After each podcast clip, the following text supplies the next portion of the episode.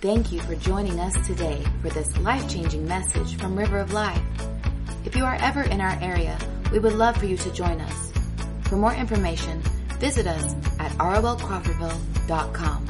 That's rolcrawfordville.com or download our app in the App Store under ROL Crawfordville. Now, let's join Derricke Gray as he teaches from the Word of God. I do getting up here necessarily on Wednesday night for 40 or 45 minutes.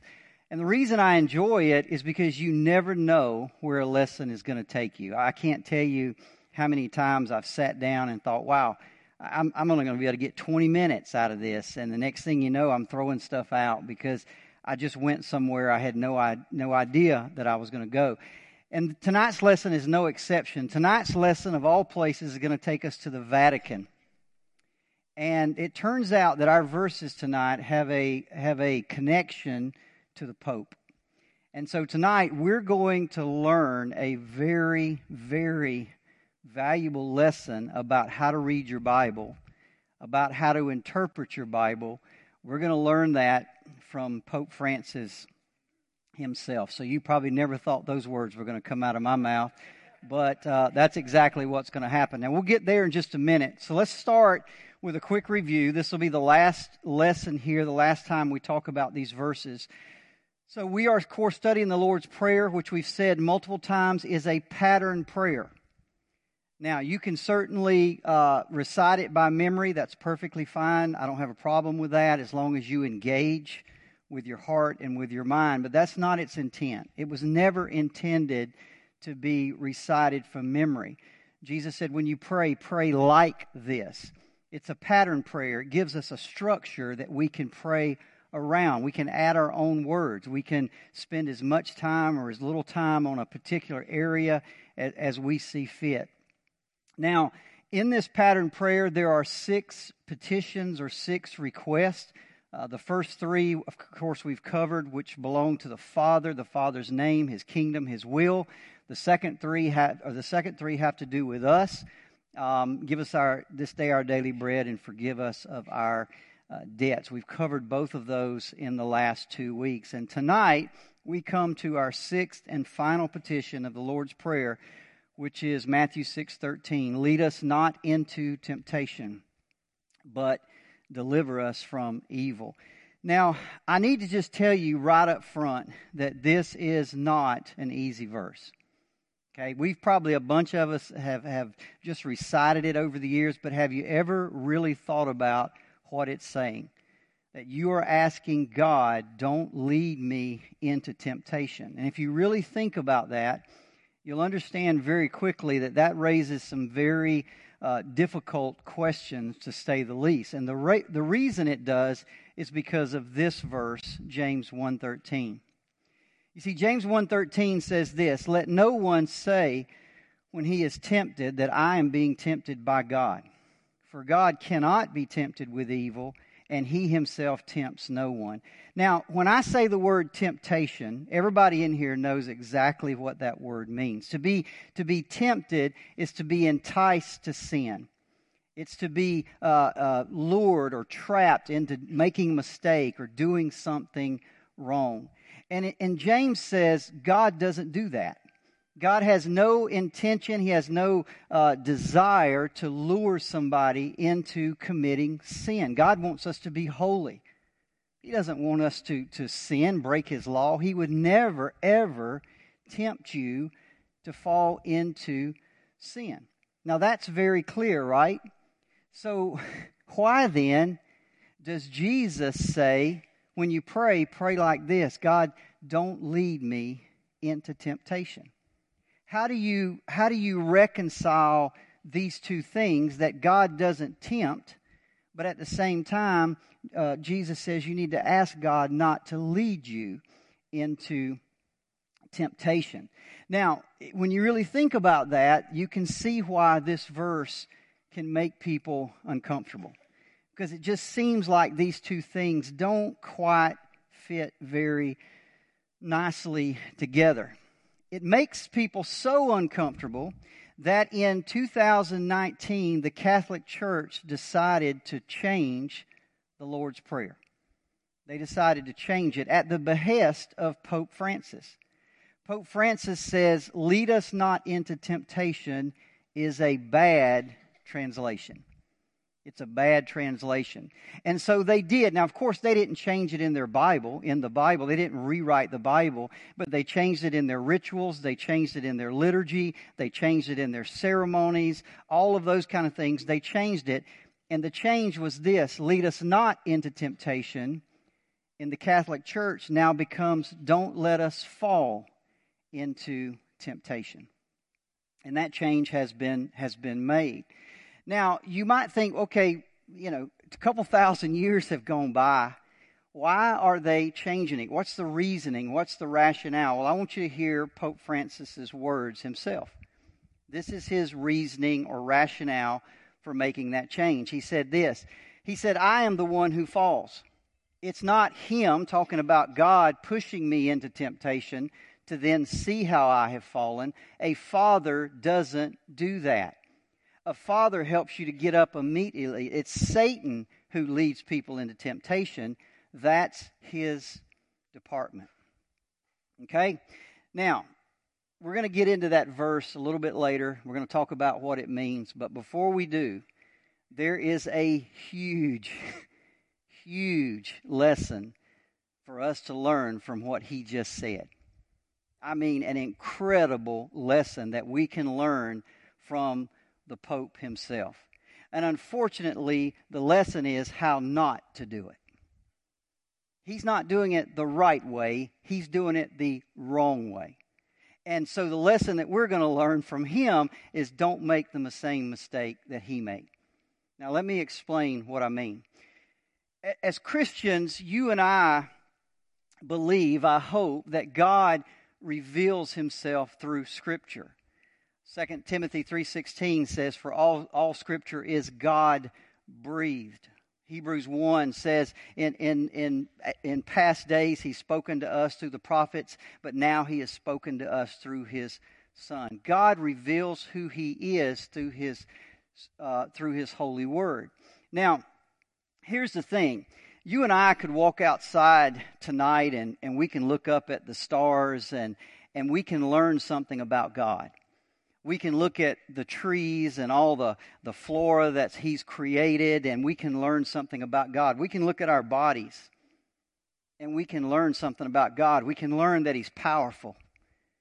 I mean, to, to create all this and design all this, He's incredibly powerful. We can learn that He is his intellect is beyond anything, not only that we can imagine, we, we can't even fathom his intellect. I mean, it's, it's beyond uh, calling it super smarter. It's just, it's beyond anything we can fathom. And by the way, he is incredibly creative, is he not?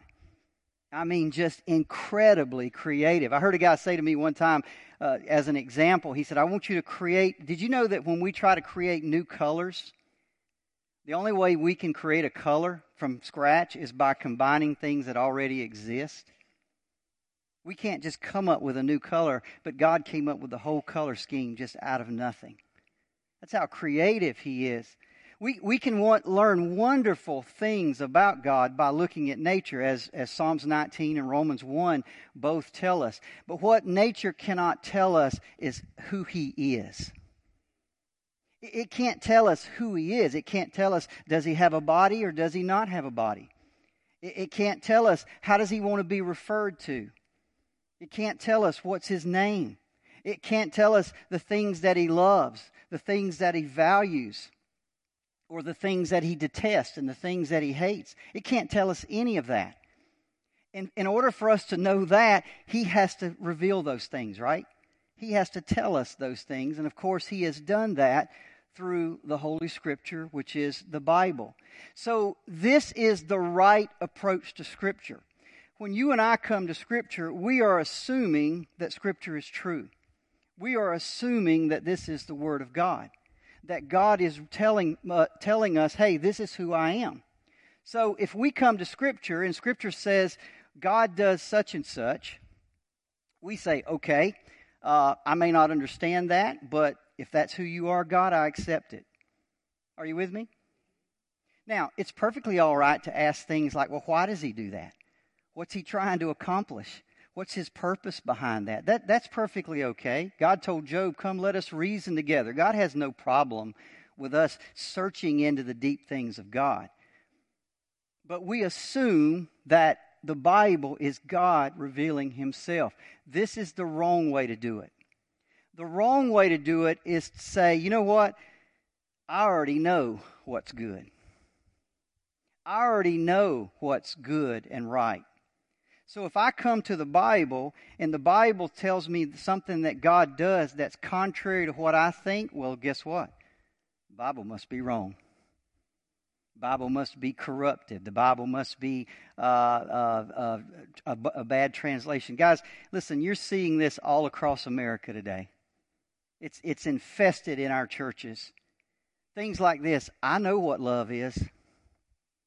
I already know what love is. I don't need the Bible to tell me that. Love is is is just affirming people, eh, eh, eh, you know, where they are. Love is just accepting people for who they are. Just let love is letting be people, let people be who they are at their true self. That's what love is. So if I come to the Bible and the Bible says, uh, yeah, by the way, those things they're doing is an abomination to God. God hates those things. Well, guess what? Well, then the Bible must be wrong. Because I already know what's good. I already know what's right. I already know. That is the upside down way to approach Scripture. Now, listen to what the Pope said. The Pope said, A father doesn't do that. A father doesn't lead their child into temptation. It's Satan who does that. That's his department. See, do you see what he's doing now? See, he's coming to Scripture and he's saying, I already know what a good father is. I know what a good father does. So if the Bible tells me that God does something contrary to what I think, well, guess what? The Bible must be wrong. Are you with me? Folks, listen, in Genesis 1:27 it makes a very simple statement. God created man in his own image. That is the opposite of that. That is creating God in your image. That's creating God in your image. I already know what love is. I already know what a good father is. Therefore, I'm going to shove God into my box. I'm going to make God look just like what I think he ought to look like. Listen, we are fallen creatures. We have finite minds that are distorted by sin and distorted by culture. We have no business forcing God into a mold. We have no business forcing God into a box of what we think a good father does or doesn't do. Now, see, this is an easy mistake for us to make, but you cannot make this mistake.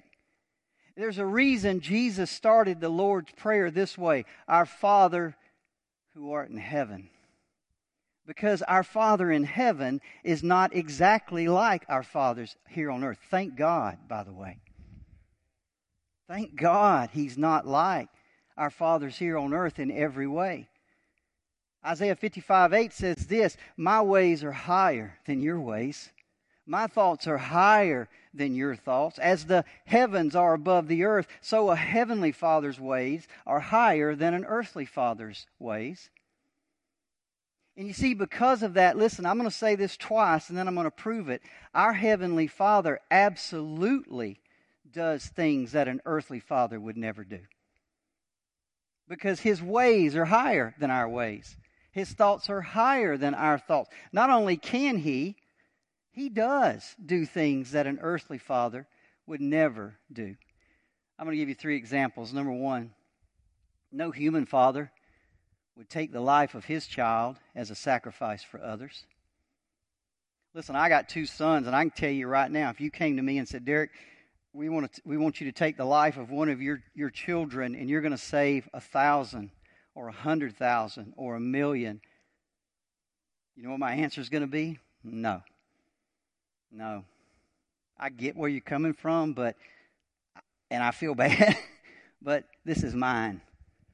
This is the one God gave me. I'm not doing that. I'm just not going to do that, but God did it. For God so loved the world that he gave his only begotten Son. Acts 10 tells us that the, that the Jews and the Romans and, and, and Herod and Pontius Pilate were all gathered together to do what God had, pleaded, had planned and predestined to be done. And of course, Isaiah 53 says this Yet we esteemed him stricken, smitten by who? By his Father. It was his, the will of his Father to crush him. I wouldn't do it. My guess is the majority of you wouldn't do it, but God did it. Uh, uh, no human father would ever send a famine on the, the land of their children. No human father would sell their child into slavery. But God did that. Psalms 105 says this When he, God, summoned a famine on the land and broke all supply of bread, he had sent a man ahead of them, Joseph, who was sold as a slave. Y'all remember the story, right? Joseph's brothers throw him in a pit. They sell him to a slave trader. He's taken to Egypt, sold there uh, to a man by the name of Potiphar, becomes a slave, ends up going into prison, being falsely accused of rape, all kind of things. Years later, because of a famine, his brothers come to Egypt to get food. They're reunited with Joseph, and Joseph makes this statement to them. He says, What you did, you meant for evil, but God meant it for good. God planned all that out. God was instrumental. God was behind all of that. A human father would never do that, but God does. Or how about, let's just use the one Pope Francis said no human father would lead his child into temptation. But God did. God did. Matthew 4 1 Then Jesus was led by the Spirit into the wilderness to be tempted by the devil. God did exactly that. Listen, don't, don't get me wrong. There are some wonderful analysis and, and, and, and comparisons that we can make between human fathers and, and our Heavenly Father. There, there's some perfectly valid comparisons. In fact, the Bible itself gives us those comparisons. For example, Jesus in Matthew 7 11 said this If you, a human father, being evil, know how to give good gifts to your children, how much more does your heavenly Father know how to give good things to those who ask Him? That, those are the words of Jesus. He's comparing the heavenly Father with an earthly father. Or how about the author of Hebrews in chapter 12, verse 9? He said this Besides this, we've had earthly fathers who disciplined us, and we respected them. How much more? Should we respect the discipline of a heavenly Father.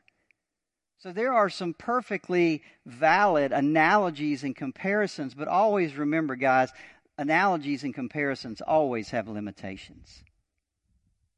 You can't take what I know an earthly father to be and say, well, the heavenly father's got to fit into that box. No. No, not at all. You see, as human parents, we tend well, we don't tend, we protect our children, don't we? Every one of us, no, none of us want our children to suffer. None of us want our children to feel pain. None of us want our children to, to fail. Nobody, none of us want that. And so we'll do just about anything to keep them from experiencing those things. But listen to me, God is not like that. God has a much bigger purpose in mind you know, my kids are my kids. They're given to me, and I, I, I try to protect them. But God has got a bunch of children. And He's got much higher purposes in mind. That's why God, see, God understands that suffering in your life produces good Christian qualities. Suffering produces endurance. Endurance produces character. Character produces hope that won't put you to shame. God knows that. And He will allow suffering where we would never allow that for our kids. I'm not going to let that happen. See, God can see down the road. God knows what's coming. God knows you need to endure, and God knows you need to be strong. And in order to do that, He's going to let you go through suffering. Or maybe this, as 2 uh, Corinthians 1 4 says, He comforts us in our affliction so that we can turn around and comfort somebody else with the same thing. Sometimes He will let you go through something so years later, you can turn around and comfort somebody who's going through the exact same thing. He's, he's got a much bigger picture than we do. We, we live in the moment, God lives in eternity. So he will certainly do things that a heavenly father would not do. So here's my point and the lesson that we learn from Pope Francis. And that is this you and I should learn about our Heavenly Father from Scripture, not from some idea that we have of what a good father should and shouldn't do. Are you with me? We learn from the Bible. That's where we get our truth. So, let's come back to our scripture and let's speak specifically to what Pope Francis said. He says this is a bad translation. No, it's not. It's not a bad translation. The translation is the right translation it really does say, the Greek word really does mean to lead into or to bring into temptation. It doesn't mean to fall. It means somebody taking you by the hand and leading you or picking you up and bringing you. In fact, it's used a couple other places. I'll let you see the exact same word. Luke 5:18 says this, some men came carrying a paralyzed man on a mat and tried to bring him into the house. It's the same word. It's the same word. Luke 12, 11, and Jesus said this, and when they bring you before the synagogues and the rulers and the authorities, that's the same word that he used when he said, when don't uh, ask God not to lead us into temptation. It's the same word. That is a good and right translation of that phrase. Now, some people have looked at it a different way, and because again, this idea of God leading us to temptation makes us uncomfortable. So some people say, well, wouldn't, wouldn't a better word there be lead us not into testing. Now, why would they why would they say that? Well, can we all agree that in English the word temptation has, has is negative, right? You know, as we said earlier, that word means to entice somebody to commit a wrong or make a mistake or commit a, a sin. So it has a very negative connotation. But the word testing is positive. Testing means to, uh, to identify the substance of something or the, the character of something. That's a, that's a good, positive, redemptive uh, word. But here's the thing in the New Testament, the word that's used in the Greek is the exact same word for both. It, it, it's a neutral word. It doesn't have a, a negative connotation or it doesn't have a positive connotation. The, the word is peirazo and sometimes it's translated differently. I'll give you two examples. In Mark 4 1, we've already read this scripture. Then Jesus was led by the Spirit into the wilderness to be tempted by the devil. That word tempted is the word peirazo. And translators there translated it tempted. But in Hebrews 11 7, it says, By faith, Abraham, when he was tested, it's the exact same word. It's the same word in the Greek. So translators have to make a decision. When they see that word, they have to decide is this a temptation or is this a testing?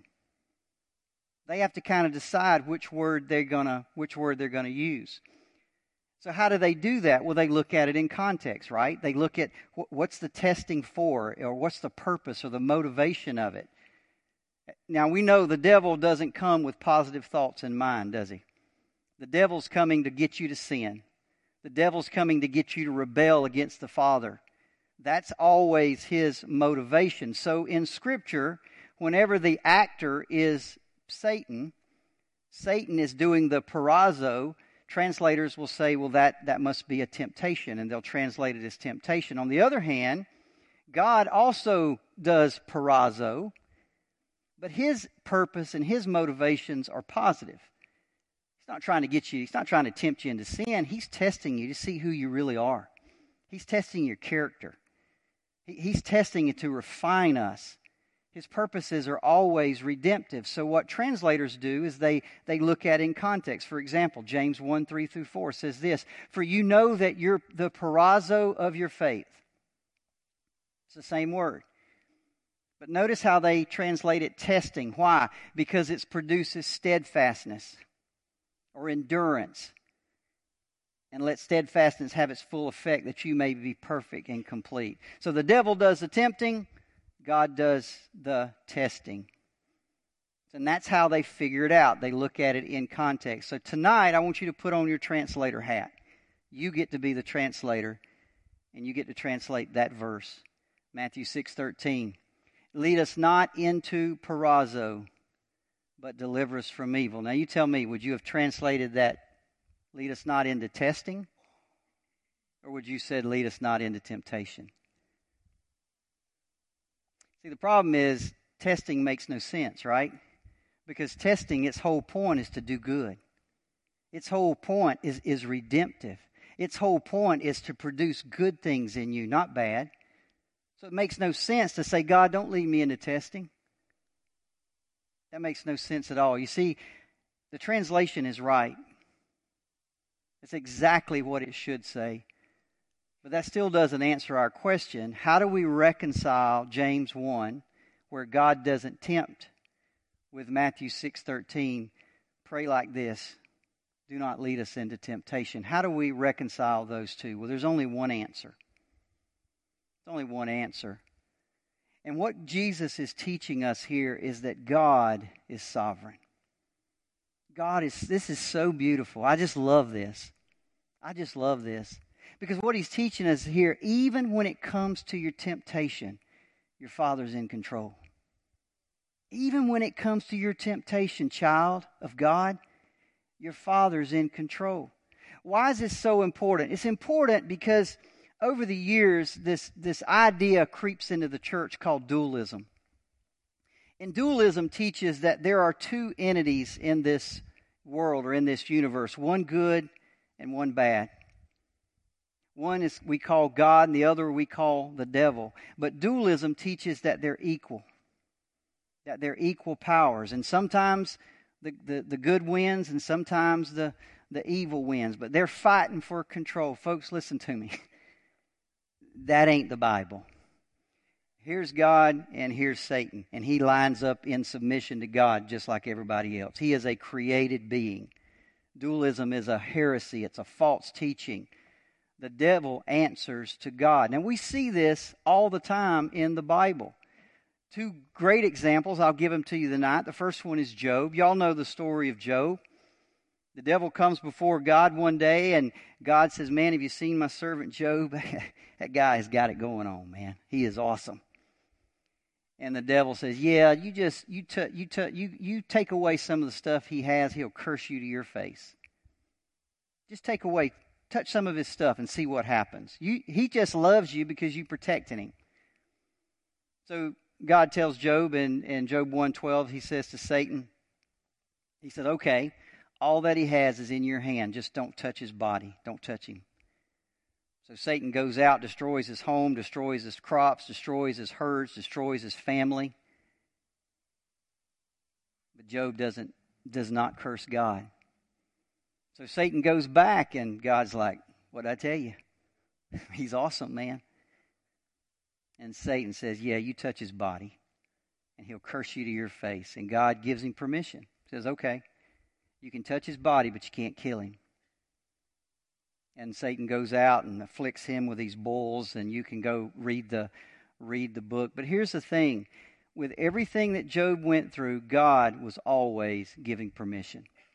God was always allowing it, and God was always setting limits on it. Satan could do nothing, nothing apart from God allowing it to happen. Now, notice you got two people in this. It's a, it's a, it's a great story because Job is sitting there going through all this stuff. He has no idea what's going on, but we get to look behind the curtain. We get to see what's going on in the heavenlies. And what we see is the devil is tempting him, trying to get him to curse God, trying to get him to rebel against his father. And that, that was Satan's purpose. But listen, God, God had something else in mind. He was going to create a testimony that would literally last for millennia. 3,000, 3,500 years later. Do you know Job is the oldest book in the, in the Bible? That Job existed probably before Abraham, before the patriarchs, before any of that. And here we are, thousands of years later, and we still talk about Job.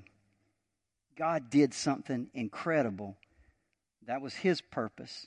We see the same thing, by the way, in the story of Jesus. We've already read this now for the third time, Matthew 4 1. Jesus is led by the Spirit into the wilderness to be tempted by the devil. Now, we all know what Satan wanted, right? Satan wanted to bring him down. Satan wanted him to, to bow down to him. He wanted him to sin. He wanted him to uh, abandon God. But that wasn't God's purpose. See, God was creating us a high priest who could sympathize with our weaknesses because he was tempted in every way as we are. God had redemptive purposes in mind. See, God does not do the tempting, but He certainly, we can see that He leads us to it. He allows it to happen to us, sets the limits on it. He, he is in control even of those areas of our life. And I love that.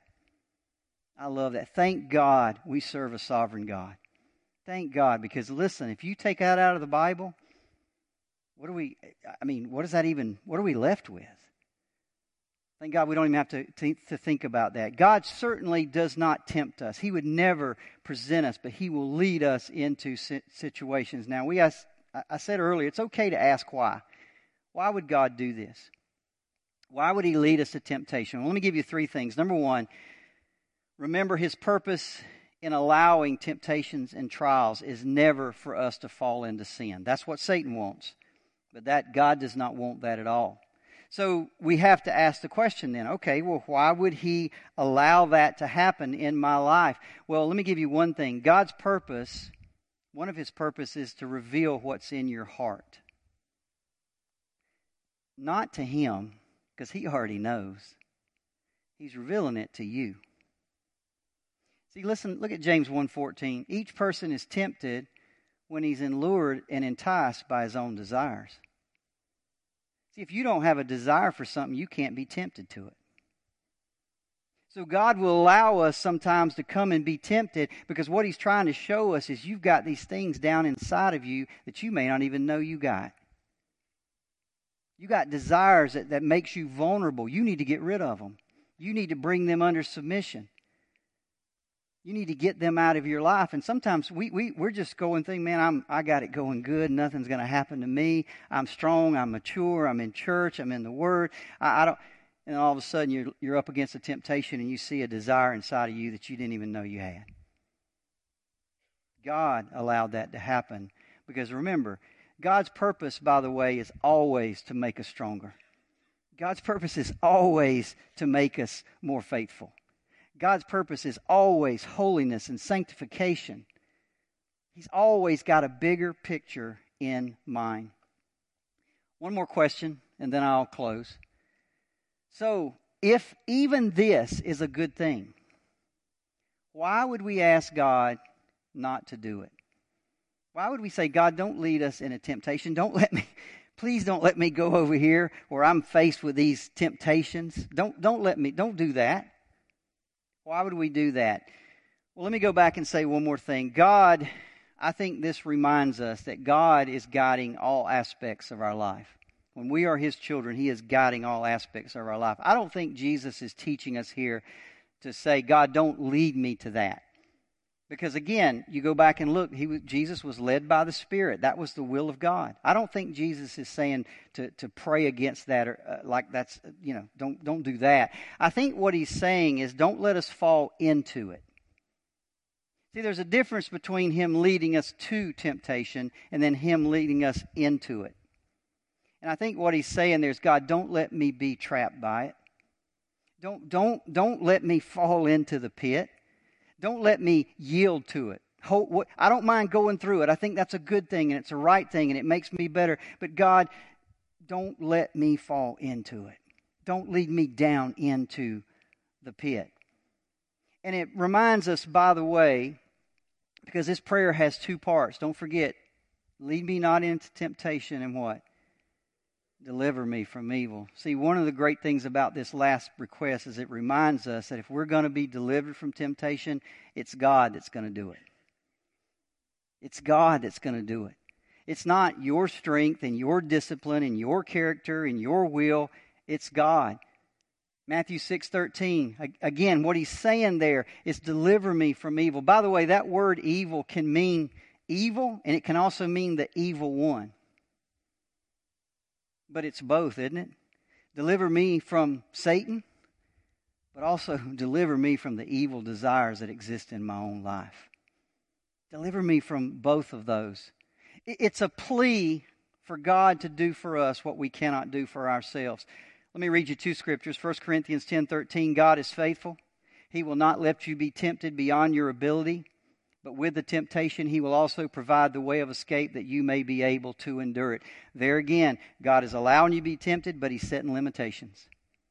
He will not allow you to be tempted beyond what you're able, and he will give you a way out. He'll get, I mean, so he's there. He's with you. I'll give you one more. Second Peter 2 9. The Lord knows how to deliver the godly out of temptations. Lead us not into temptation, but deliver us from evil. At the end, you and I need to ask God to do for us what He did for Jesus. I'd encourage you tonight and go back to read the temptation of Jesus every time, and you know what Jesus did. Every time, though he was led to temptation, every time he answered with the Word of God. Every time, the Word of God, the Word of God, the Word of God. That's what we're praying. God, deliver us. Lead us to the testing. Lead us to the temptation. We know you got good purposes, but God, deliver us out of it. Don't let us fall into it. All right, one more quick thing. I need to close before we go tonight. I need to talk about the doxology. Now, I thought I was just going to throw this up there, and I thought, well, I better explain. Have y'all ever heard that word, doxology? Doxology is a Greek word. Dox means glory, and logos means word. So doxology means a glory word or a word about God's glory. If you're a, a, a, a, reader of a translation, specifically the King James Version, which came out in 1611, and you open your Bible and you read Matthew 6.13, it's going to look like that. Lead us not into temptation, but deliver us from evil. For yours is the kingdom and the power and the glory forever. You could, you could quote that by heart, right?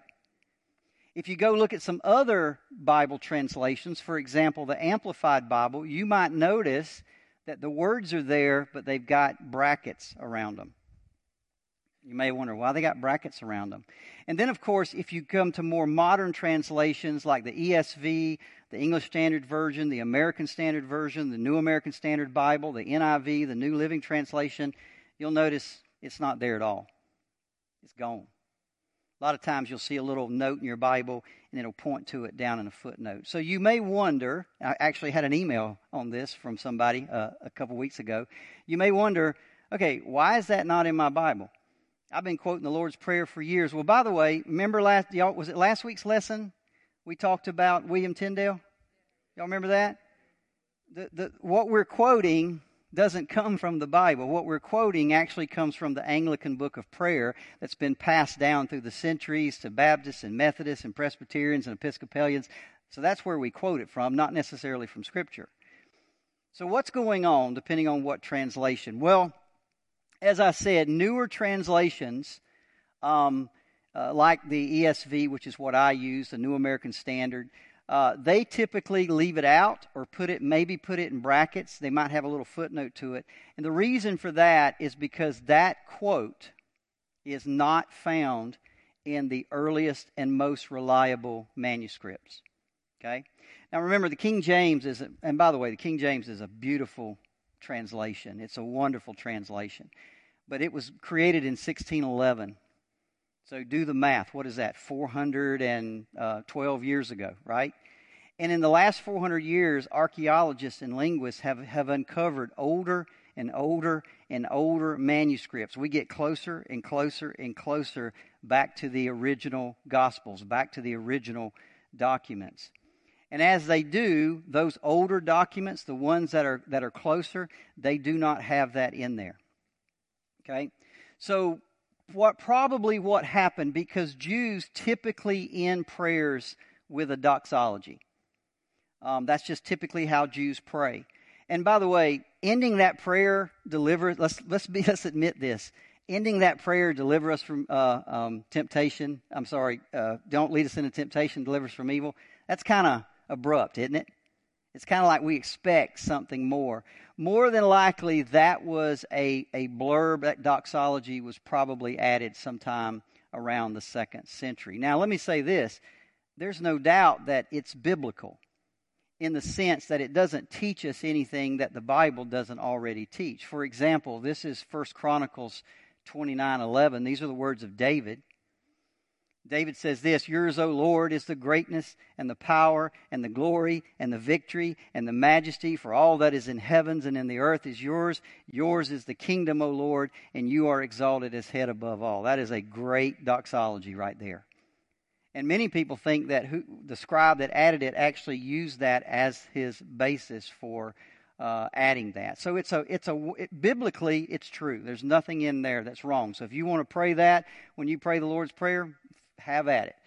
Because let me tell you, the kingdom does belong to him. And the power does belong to him. And the majesty does belong to him, not just now, but forever and ever. So there's nothing wrong with that. It's beautiful. It's, it's biblical in its teachings. Certainly worth praying uh, if you want to do that. But the evidence, if you go look at the evidence, um, it's just not there that that was in the original document. Uh, I'm not going to be here next week. We have an incredible guest coming. And once again, I'm not going to tell you who it is. You got to come and see. But uh, I have reached out to for a special guest to come, and uh, it is going to be it's going to be very very special. I'll be out of town, but uh, I'll certainly be with you in spirit. Let's pray, Father. Lord, we love you. We thank you for your incredible, incredible word. I thank you for the last two months where we have got to just delve into the words of your Son in a way that, that many of us never have before. And what an incredible experience it has um, been. And so I just thank you. Uh, I thank you. I know that it's affected my prayer life. I've heard from from many here that it certainly affected their prayer life and and God I, I, just I pray that you continue to as even as we move on and begin to cover other subjects I pray that you don't let this go in our heart, but you just continue to let it grow uh, there into truth and into changed lives. Father, we love you. We give you praise for all you do, and we just uh, we just thank you and give you glory in Jesus' name. Amen. Amen. Thank y'all. Y'all are. Thank you again for listening to this message from River of Life. If this message has touched you today, or if you need someone to pray with, please contact us at 850-926-1200 or email us at info at rolcrawfordville.com. We also want to encourage you to visit us this Sunday morning at 10.30 a.m. in Crawfordville. Please visit us online at rolcrawfordville.com for more information and directions.